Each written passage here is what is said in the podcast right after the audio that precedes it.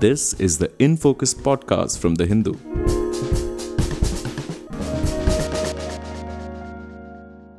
Hello and welcome to another edition of the In Focus podcast. I'm your host G Sampath.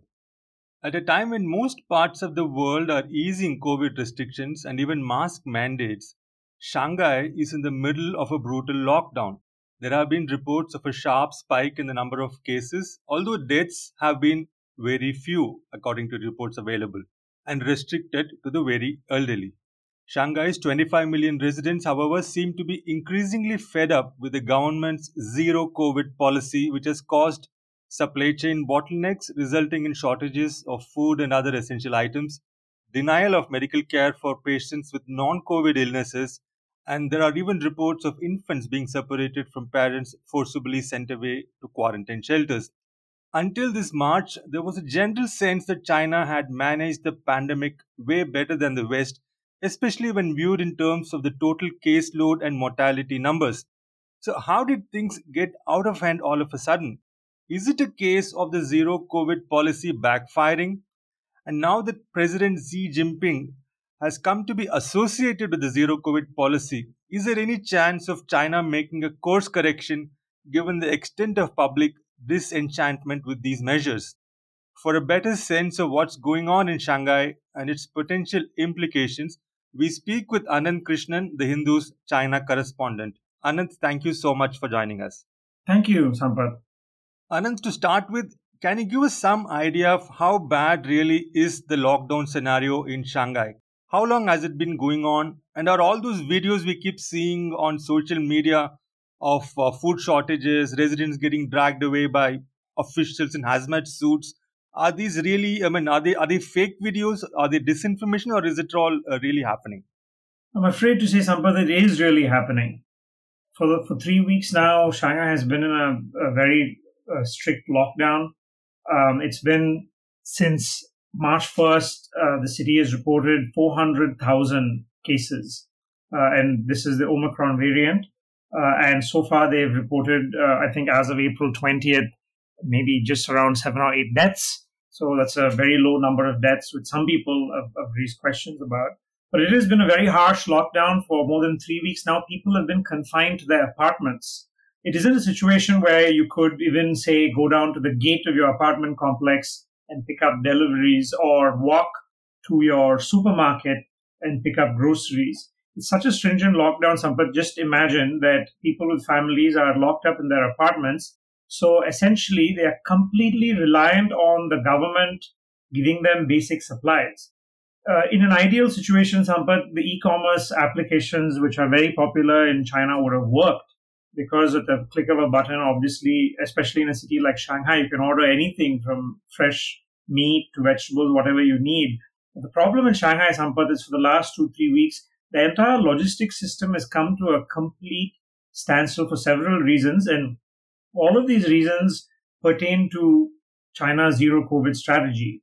And uh, just to give our listeners a, a, just a rough idea of what exactly the strategy is, is from the days of the Wuhan lockdown, uh, China has been closed to the world for more than two years now.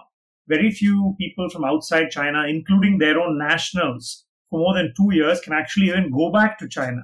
Those that go back have to do mandatory 21 days quarantine. Uh, and so the Chinese government has argued that this strategy has kind of spared them a major second wave that we saw in India and the West.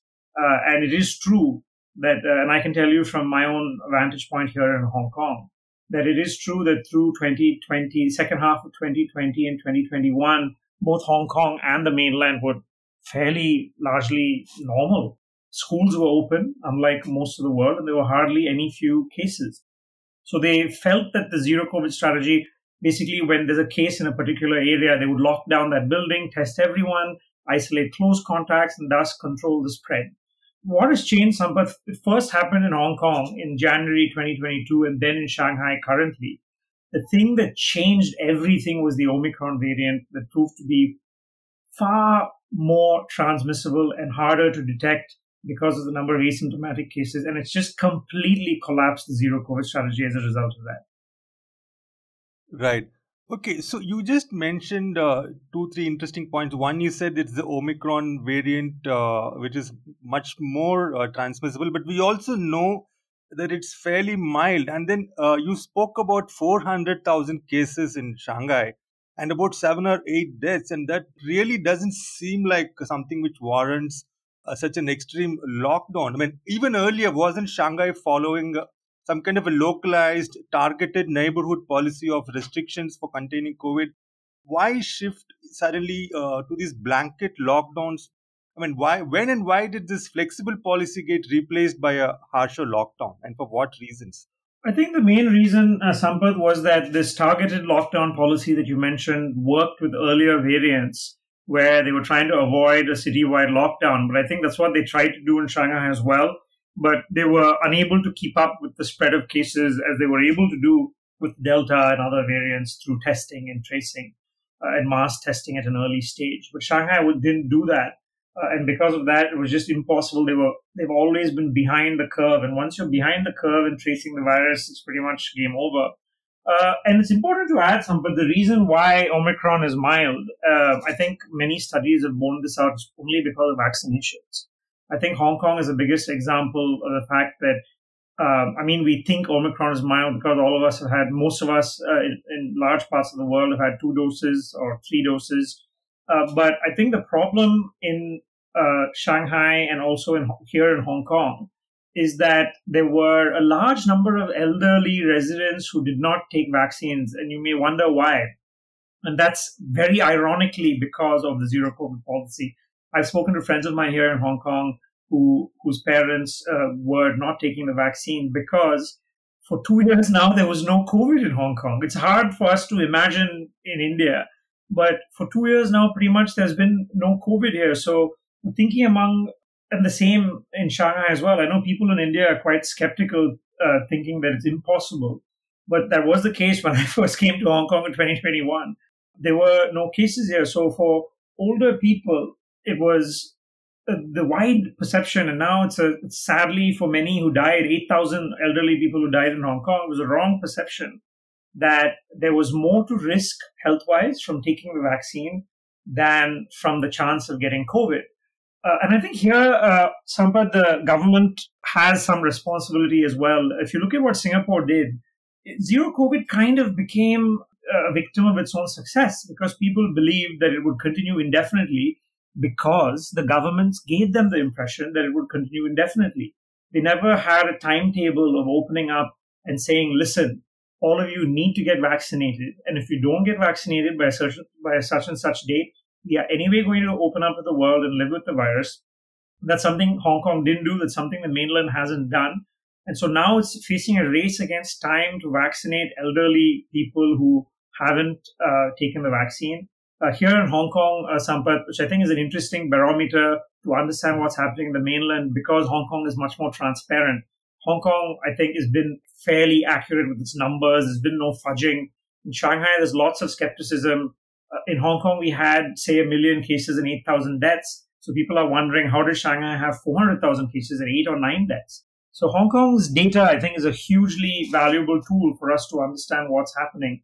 And the one thing, Sampath, that comes out from Hong Kong's data is that elderly people who are vaccinated with both of the vaccines available here, which is the Pfizer BioNTech mRNA vaccine and the Sinovac vaccine, both have worked in protecting people from hospitalization and death.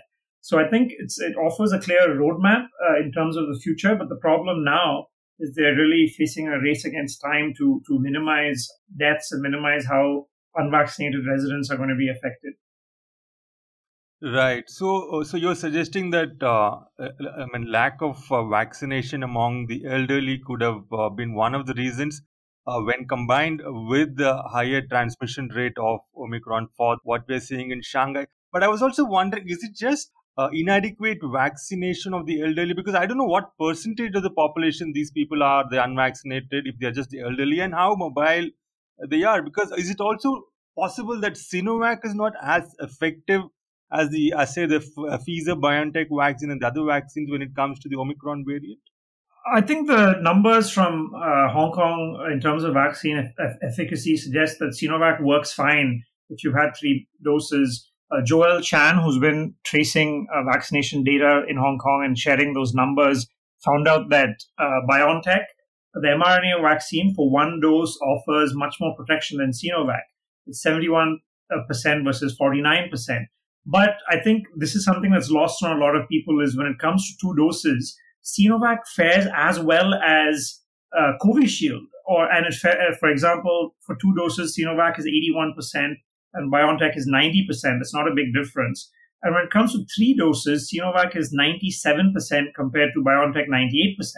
So if you're vaccinating people with three doses of Sinovac, I mean, the idea is not to stop infections. The idea is to prevent hospitalizations and deaths. And I think there's very strong evidence to suggest that Sinovac, when given three doses, does the job more than what's needed. So I think that that's a huge element in terms of, I think if Hong Kong had handled it differently, I know some people in the mainland were looking at Hong Kong as a test case. Hong Kong, uh, when we had this wave of cases here in January, could not lock down like Shanghai only because it's very different political system. Of course, even though it's one country, two systems, it isn't nowhere like the mainland where they can confine people to their apartments. Or in the mainland, you know, the Communist Party has neighborhood committees, the kind of grassroots governance, which was very, uh, you know, crucial in the way they handle lockdowns in 2020 because they would monitor each residential complex. They will handle resources for every residential complex. Hong Kong isn't like that. It's like any other city in the world where, you know, you don't have this kind of one party system that filters right from the top to the neighborhood. So I think they were looking to see how Hong Kong fared. And I think when they saw this wave of deaths in Hong Kong, I think they kind of realized that they had a big problem. Uh, in terms of people who've been given two doses um, uh, in the above 60 or above 80 population in the mainland, there have been varying numbers which uh, suggest that it could be as many as two thirds who've been uh, given three doses, uh, or maybe even only half. So if you're thinking about, just as a ballpark, Sampath, if you're thinking about 50% of this group not vaccinated with adequate boosters, uh, and uh, that's something like 100 million people in China. So I think that you're you're actually looking at certainly millions of deaths if uh, there was going to be a big spread among unvaccinated elderly. Right. Now, coming back uh, to the zero COVID policy, when I, I, mean, I still wonder if, I mean, even if if we take into account that there has been uh, a sharp rise in caseload, but but as of uh, official numbers, from what we know, you have said that there are there is some skepticism about the number of deaths. But if it is just a matter of rising positivity in terms of new cases, and there are not many deaths, there are other lesser ways of, uh, as in less brutal ways of handling the new wave. I mean, we could go with the testing and uh, you know tracking and so on, but this kind of confining people uh, to their homes and making them completely dependent on government service delivery. I mean, I was just wondering, is there a lot more suffering uh, because of these zero COVID policy related measures rather than actual COVID itself? Like, how would you characterize the public's view of the pandemic management happening today as opposed to, say, last year or the year before. No, absolutely. I have no doubt in saying, Sampath, that the disaster that's happening in Shanghai now is a completely policy made disaster. It's, it's a disaster that's completely made by the Chinese government zero COVID policy more than because of COVID. There's no doubt about that. The harsh measures uh, and the like. And the fact is, there have been reports, some of the people dying from other. Uh, I mean, how do you uh, explain that? People who are dying from other illnesses because they're confined in their apartments not getting treatment, uh, whether it's cancer patients or whether it's uh, people who have other ailments that require treatment. We don't know, and we will never know how many people have died because they've been locked up. Uh, and a friend of mine in Shanghai put it, saying that you know they are saying that zero COVID is the most humanitarian policy uh, because it's it preserves every life. But then, uh, as he told me, they only care about deaths from COVID, and it seems that they don't really care if people die from something else.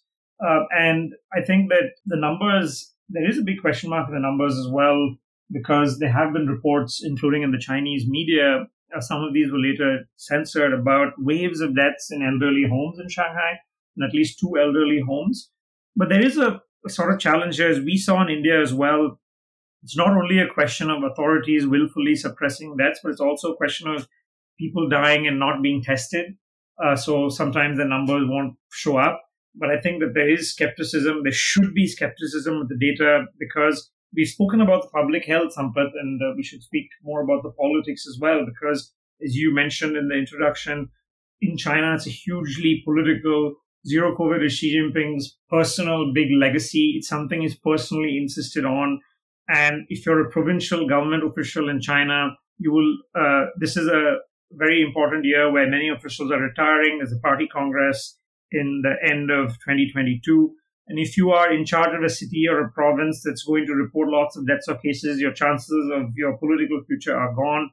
I think the Chinese system incentivizes this kind of, you know, subterfuge and cover up and, and opacity. And I think that that's certainly the case, I'm sure, in Shanghai as well where I think maybe the numbers, they've been reporting 20,000 numbers daily on average, which possibly sounds about right. But there may be lots of deaths of elderly people who are not being included in the statistics.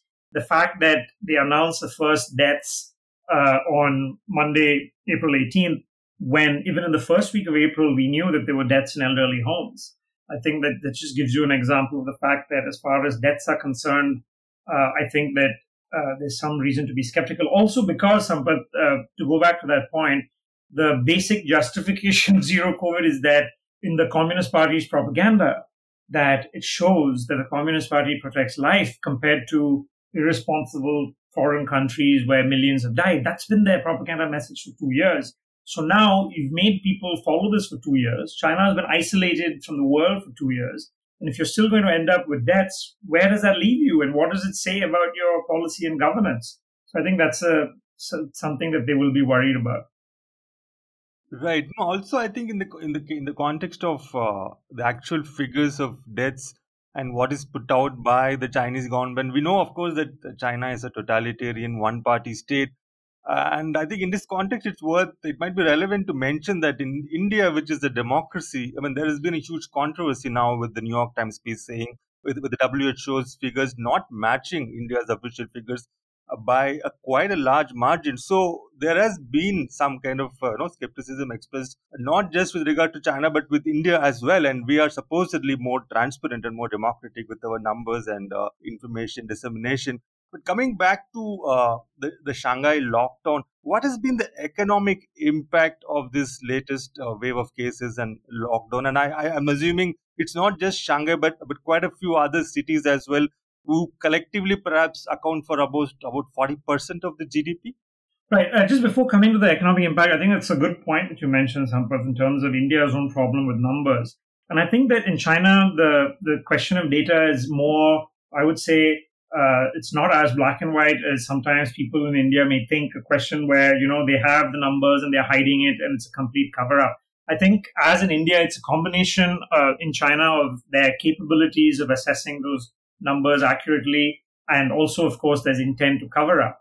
And I think that sometimes we miss out on the capability part of it. By that I mean, in the first days of Wuhan, for example, it was, uh, I, I mean, officially China has 4,000 plus deaths from COVID over two years. And most of those deaths were in Wuhan.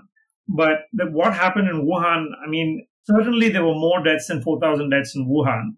But at that point of time, at the start of the pandemic, uh, and I, I, was hearing this from doctors in Wuhan, that there was no way of testing people. There were people dying who were not being classified as COVID 19 cases because they frankly did not test them or they were overwhelmed.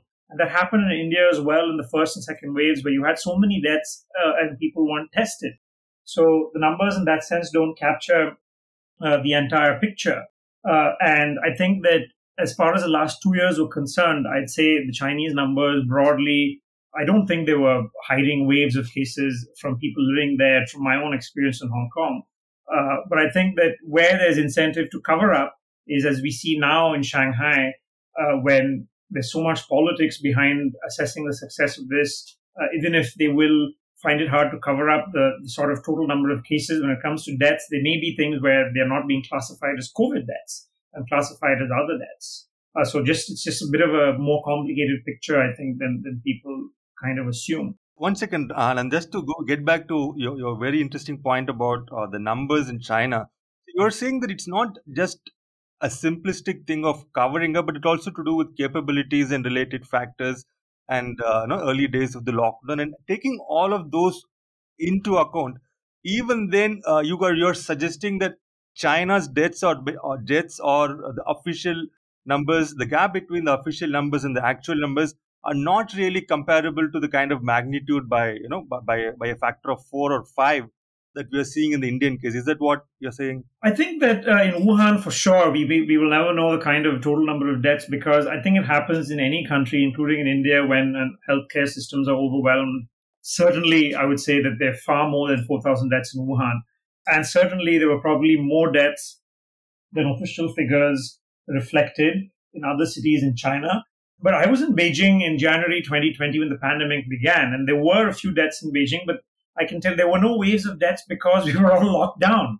Uh, and until April 2020, people were locked down and there wasn't, uh, and people always wonder why did China not have waves of deaths? It's because the whole country was in a very highly centralized lockdown until April 2020. And then when they began opening up at home, they never opened up to the world, which, which is how they sort of kept COVID cases in check. So I don't think it's a case where China has had a million deaths, as some people say on social media.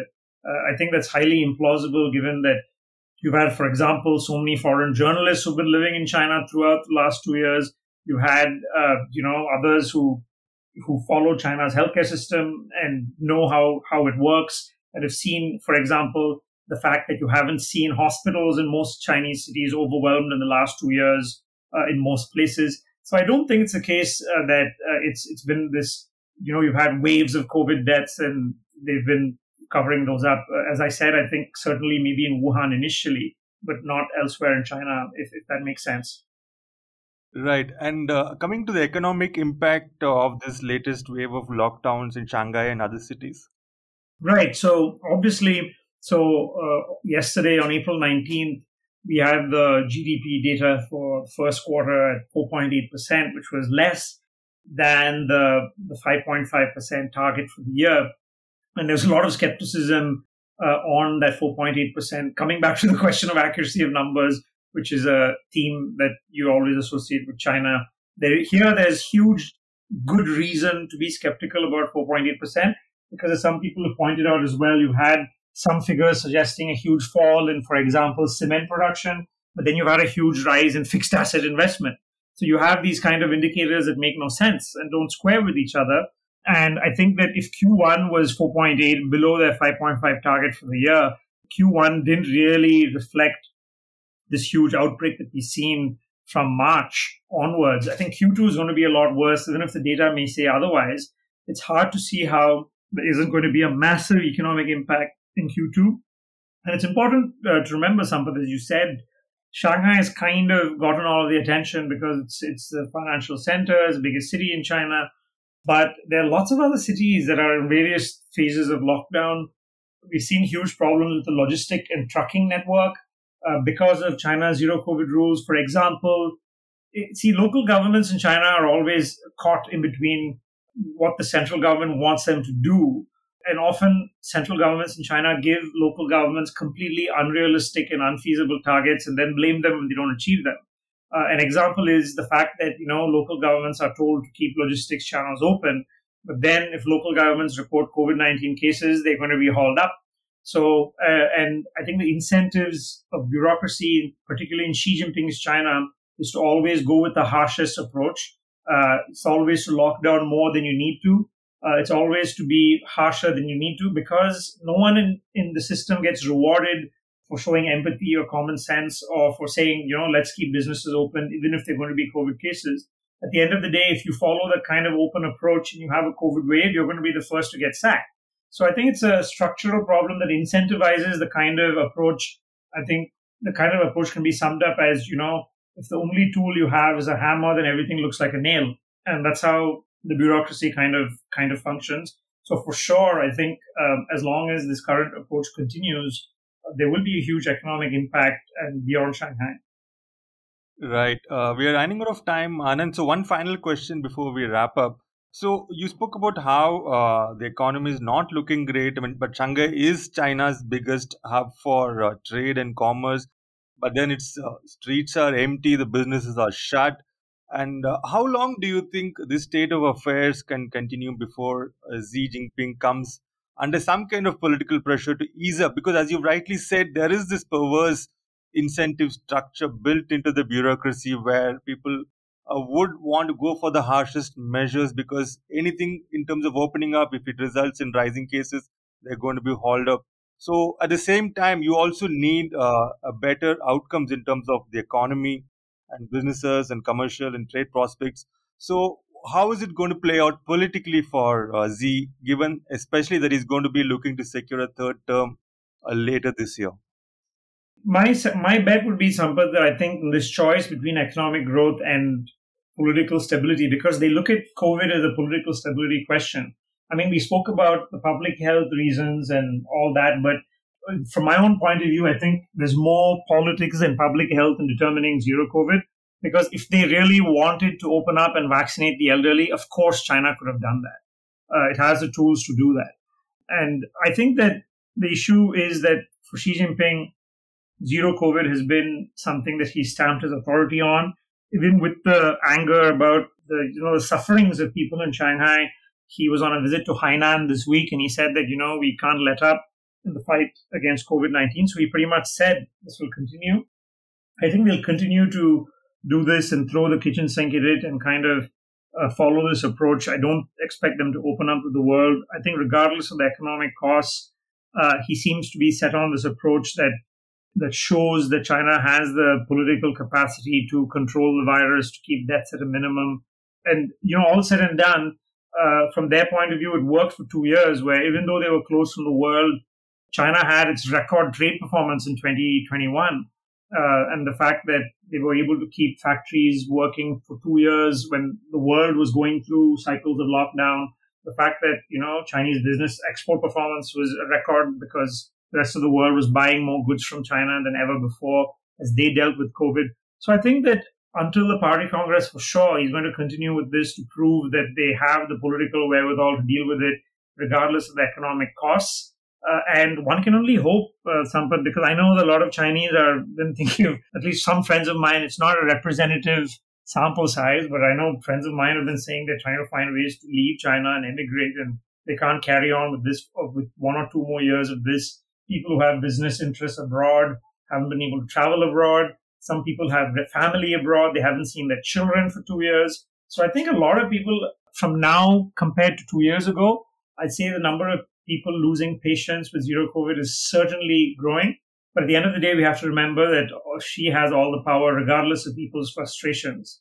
Uh, as much as he will be mindful of that, uh, I think that he will probably stay the course for at least some time to come. Right. It does look like uh, he's quite determined to stay the course, but but as you said, I mean, we have been reading a lot of reports, especially in the Western press, about how people are really fed up. Of course, it may have worked well for two years and people may have supported it for two years, but now it's like continuing, uh, going on and on and on. And I, when I read one interesting report somewhere about how an entire building, a, a high rise, a skyscraper residential complex, the entire building, people came out and screamed, uh, just screamed, let out their frustrations. When that, that sort of uh, is sort of symbolic in a way, I think uh, people don't want to be subjected to this uh, forever for forever and ever you know I mean, do you think that's going to sort of is there any likelihood of it translating into some kind of instability or outpouring of resentment or dissent I mean, uh, unfortunately, that's all people can do at the moment is scream out of their apartment windows or post messages online that often get censored. I mean, at the end of the day, uh, we have to remember that Xi controls the entire security forces, the army. I mean, at the end of the day, he he has all the reins of power, and I think there's only limited amount that people can do. And uh, I mean, again, it depends how the situation spreads. If the entire city is going to be, if the entire country, I beg your pardon, um, is going to be in a situation uh, like Shanghai, which of course right now they're working overtime to prevent that from happening. Uh, and that's why they are locking down Shanghai so excessively because they don't want it to spread to other cities. Uh, and they know, uh, the Communist Party knows that its worst case scenario would be if you had multiple Shanghais the same time, and that would be something that would worry them. So I think what they would probably do is continue this kind of approach of trying to nip COVID in the bud before it spreads in other cities. Uh, and so I would expect other cities to go through, uh, you know, minimal lockdowns when they have in a few cases, which we've seen, for example, in Beijing. uh, where rather than lock down the entire city, what they've tried to do is lock down districts uh, slightly more than what Shanghai did and kind of left Shanghai overwhelmed by it. So I think that uh, that I don't think we are near that tipping point uh, to, to sort of answer your question. I don't think we've come there yet. Right. Uh, thank you so much, Anandya. It's it's sort of uh, it's it's both good and not so good to know that the tipping point hasn't yet been reached. We'll have to wait and see how this plays out in the coming weeks and months. Thank you so much for sharing your thoughts and insights. Pleasure talking. Thank you so much. In Focus will be back soon with analysis of the biggest news issues. In the meantime, you can find our podcast on Spotify, Apple Podcasts, Stitcher, and other platforms. Just search for In Focus by The Hindu. We'll see you soon.